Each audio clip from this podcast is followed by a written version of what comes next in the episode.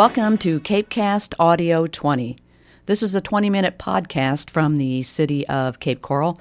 I'm Connie Barron. I'm the Public Information Director for the city. Each week, we try to present a program that might be of interest to our citizens and our listeners out there. And today, I have Mike Ilczyszyn in studio. Mike is the business manager in the city manager's office. Among the many projects that he has on his plate right now, he's dealing with the small tooth sawfish, and we're going to talk about that in just a moment. But I'd like Mike to just tell the listening audience a little bit about himself. Hey, good morning. Uh, I am currently working as the business manager in the city manager's office. Uh, prior to that, in this last reorg that the city council approved, I was in public works administration and oversaw uh, various day to day operations in the water and sewer utilities, stormwater, environmental resources, uh, streets, transportation, fleet, and real estate. So, in the last reorg, uh, the city manager at that time had pulled me into the city manager's office, and that's where I'm working out of today. As I mentioned, uh, you have a lot of different projects on your plate, and you're probably going to be one of my regular guests here as we talk about those in the future. But today we want to talk about the small tooth sawfish. For those listeners out there who may watch the Cape Cast news uh, video that I do on a weekly basis, you may have seen that I mentioned the small tooth sawfish just a couple of weeks ago, and that it was going to be of interest and quite a challenge to the city. So I, I want to talk to Mike about that because he's very involved with this project and how the city is addressing the small tooth sawfish. But before we get into the details, Mike, what is a small tooth sawfish? Yeah, the small tooth sawfish, very interesting aquatic animal. Um, it lives in euryhaline conditions, which relate to the salinity, um, degrees of salinity within a water body. So it can live in salt water and in fresh freshwater uh, estuarine type um, marine locations. It actually is in the family of rays. So although uh, it has the title fish, it's it's in the ray family. Um, it has a bill. So unlike many fish, or, or similar to some billfish, there's a bill where. Um, so it looks not like many of the rays that uh, people are familiar with, and it has a, a very finite uh, critical habitat that it uh, has resided in, and uh, we happen to be in one of those one of those areas. I've seen pictures of the small tooth sawfish, and it, it's very uh, unique looking. It has the bill like you're talking about, which looks like a saw, almost like a a, uh, a yard uh, trimmer, and then it has a body similar to a ray. Sure, so, sure. so it's very very weird looking. Yeah, the the uh, the bill could you know it represents about twenty five percent of the length of the of the species, and the teeth actually protrude outwards, so they're visible. Uh, you know, with, you know, they don't actually use those teeth for you know grinding and cutting you know, as we would know, um, but they are still there, visible, and does resemble a, uh, a hedge trimmer uh, on uh, face value. And this is not a small fish. No, they, they grow up to several feet, grow up to several feet in length. Right now, what is the current status of the sawfish, and, and what does that mean for us and for anybody else? Uh, in April 1st of 2003, uh, the small tooth sawfish was listed in the Federal Register as an endangered species. Uh, we've been through a five-year review, uh, which occurred on May 21st of 2008, and and so that means that the level of protection for the species uh, and for its recovery to remain viable uh, is critical. And so then all activities that may impact that species or the habitat that it lives in are uh, placed under very uh, scrutinous review. And who actually does that review? The, the review is part of a consultation process with the Army Corps of Engineers. Uh, and in a consultation process on the review of activities that would likely impact that uh, species or its habitat um, is consulted with the National Marine Fisheries. Um, Does the U.S. Fish and Wildlife Service uh, play any role in this at all? Uh, Fish and Wildlife Service deals with has certain things under their purview. Manatees, one, uh, but as far as the small tooth sawfish, the Endangered Species uh, Act, this is this consultation is done under National Marine Fisheries. Now, it has officially then been listed as an endangered species. Correct. Okay. When um, when did the city first get notified about the sawfish and, and that we probably would have to take some steps and, and address the presence or the habitat of it? Yeah, the the interesting thing is uh, the habitat, uh, we can go into we'll go into a little bit of that. There are actually two critical habitat areas that the small-tooth sawfish is known to reside. Those cover five counties: uh, Lee, Charlotte, Collier, Miami-Dade, and Monroe. And within those five counties, there are two distinct two distinct uh, habitats known as the Charlotte Harbor area and the 10,000 Island area. So within the Charlotte Harbor area, that covers Lee and Charlotte County. Um, for that area, um, we've always been in that. We've always known that we were there. And the way that our permits used to work prior to our most recent notice, which we are actually under uh, consultation with right now with the Army Corps of Engineers, uh, we were able to, as a city, issue marine activity permits uh, programmatically through an SAJ. Uh, SA happens to be SAJ 91. So uh, we we issue those permits under SAJ 91, and what we do is we are actually giving the we are given the permission by the Army Corps of Engineers to go ahead and expedite those permits under us under certain conditions. Um, because of the recent five-year review that happened in 2008 and, and the species continued to be listed as endangered, we've been notified that in our uh, renewal of that permit um, that we will most likely not be able to uh, continue to programmatically issue permits that relate directly to the small tooth sawfish habitat. Uh, and those activities include uh, seawall construction and uh, private boat ramps. What about dredging activity?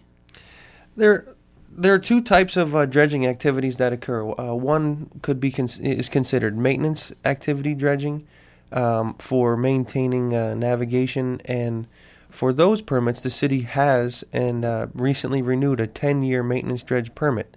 The limits of where the dredge can actually remove spoil are such that they don't may not likely impact or impact the species. So that permit was renewed. Um, dredging associated with private boat ramps or private uh, boat lifts that are within the you know first five foot of the seawall and you know re- actually reside in the in the habitat area that uh, that they're trying to protect right now f- to maintain the species. Those are right now we've been put on notice would still have to be a consultation through the Army Corps of Engineers.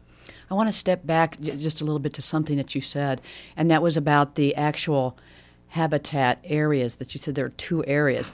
That's that's very limited. And is there any reason why there are those are the only two areas in the whole coastal uh, the coastline of the state of Florida, which is very large, that it's only the Cape Coral area and the counties there, and then the east coast over there with Miami Dade? Sure. Uh, there are sightings of the small tooth sawfish uh, throughout the Gulf region and on the East Coast and even down into the Caribbean.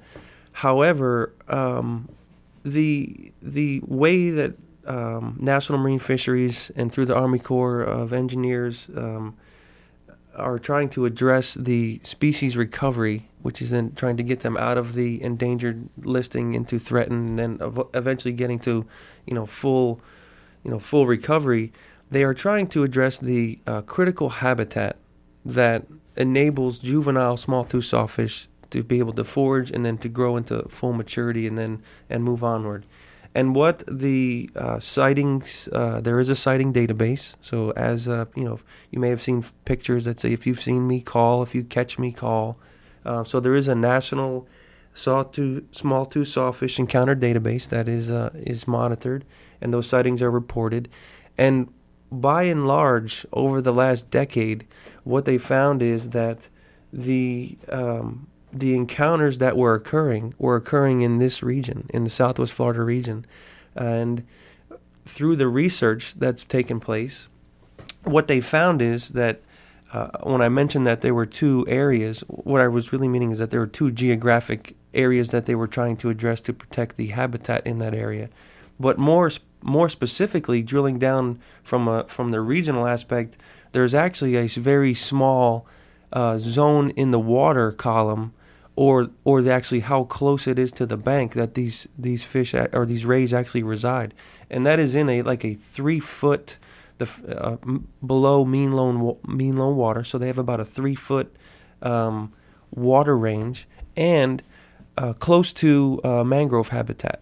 Oh, okay. When that, that and we have a lot of the mangrove habitat and so, around. and Cape so when you look at um, when they you know prepare the reports for uh, actually listing the uh, species, they have to do habitat.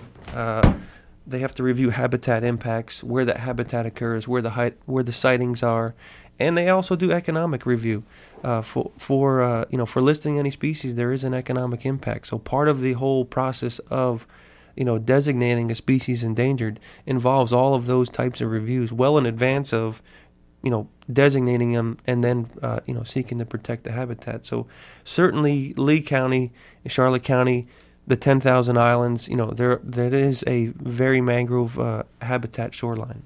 It seems like um, with those limited areas that it's going to be quite a challenge to allow the spe- to to get to the point where the species can recover from an endangered status and maybe move to a, even a threatened status because it, it's such a limited area where the critical habitat exists.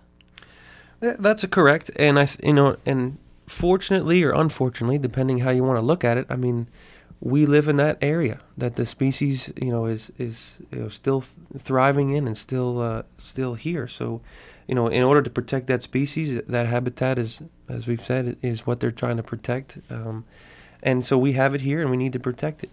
Interestingly, for the city of Cape Coral, um, if you review the data that we they have posted in that uh, sawfish encounter database, you'll see that um, although our, the city of Cape Coral Canal system, as you may know, doesn't have many mangroves, uh, it's not just the mangrove habitat that they live in.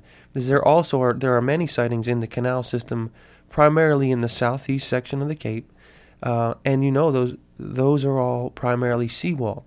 So they're obviously in that instance looking at you know the three foot tidal area up against the seawall and out from the shoreline. It seems like um, the city's taking a different approach to this particular issue with the small tooth sawfish than what occurred several years ago with the threatened manatee.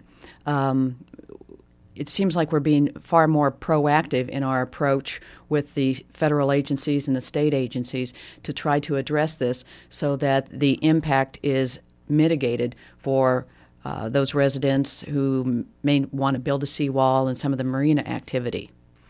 Yeah, you know, we we've been working with Army Corps now for several years. Uh, you know, we just like I said, we just renewed our ten year uh, maintenance dredging permit. So this comes on the heels of that, and you know, we we developed a good relationship with them there. We certainly know that the ability to issue uh, permits under the SAJ comes from the authority through the Army Corps of Engineers. So um, it's not that we. Um, you know, we're not taking an adversarial stance here. We know that we know that the species of rays, is, the sawfish, is here.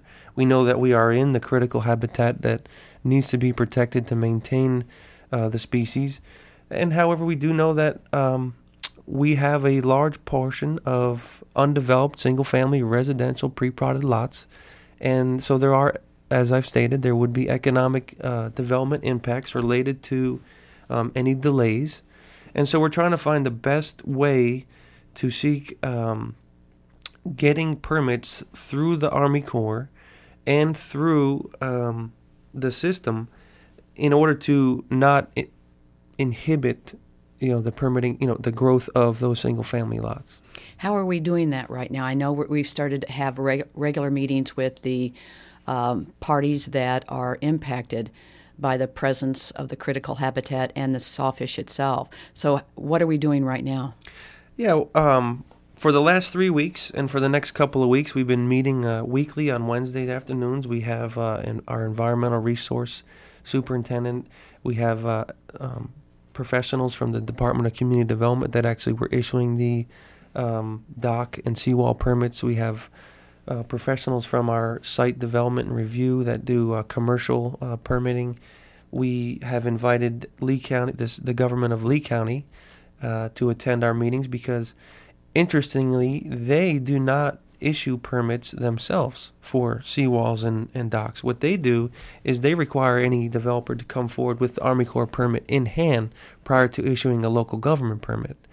uh, in order in order to expedite the process, what the city of Cape Coral has done is seek to be able to issue those permits directly, because we feel that we are more able to quickly address the volume and the type and nature of permits uh, that come forward, as opposed to letting them all go to the Army Corps of Engineers and get bogged down in their system. Well, we have far more miles of canals that and, and that would require the seawall permit.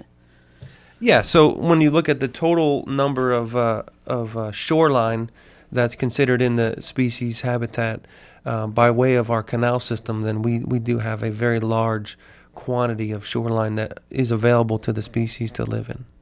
So, what's going on now with the uh, um, the SAJ that you mentioned earlier? Uh, wh- what is the process, and how does that play out?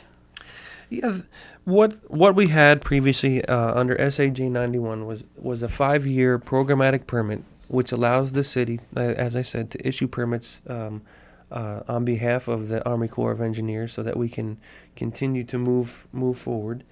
And what we've been told um, is that the Army Corps, in, in, looking at renewing that permit as a result of the most recent uh, review um, that was done on the species, um, they've identified uh, two activities within that permit structure that they feel has the um, possibility of likely adversely affecting the species.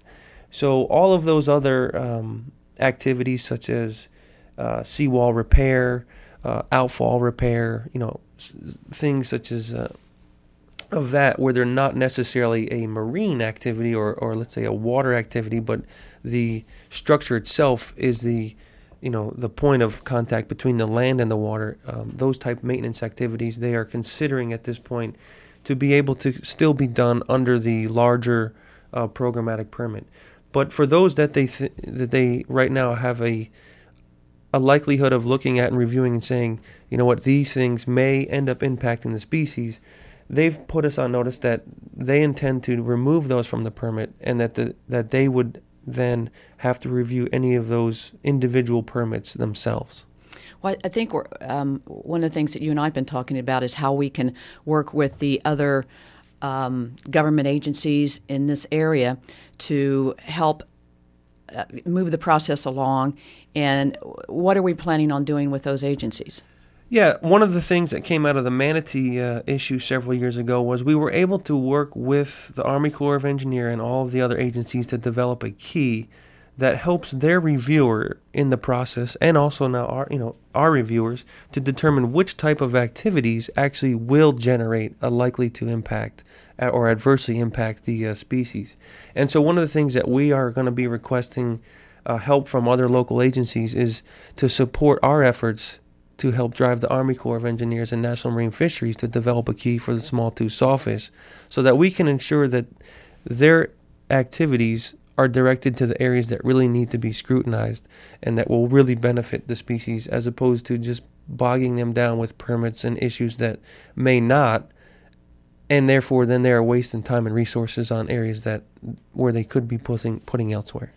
And I know with that key we're talking about okay this is an activity that may have a major impact this is an activity that might not have a, much of an impact yeah and, and what it basically does is it it basically allows all parties involved to know which ones are really going to need a formal consultation and which ones will not. Well, Mike, it sounds like this process is going to be continuing, and it's probably something we're going to be talking about uh, in the future, just to keep um, our residents and our listeners informed about uh, the small tooth sawfish and how the small tooth sawfish is going to affect Cape Coral. Uh, I appreciate you taking the time to spend a little, uh, a, few moments here and, and talking about the saw, uh, the sawfish, and we'll be talking again very soon. So thank you. Thank you. We'll see you next week on Cape Cast Audio 20. I'm Connie Barron.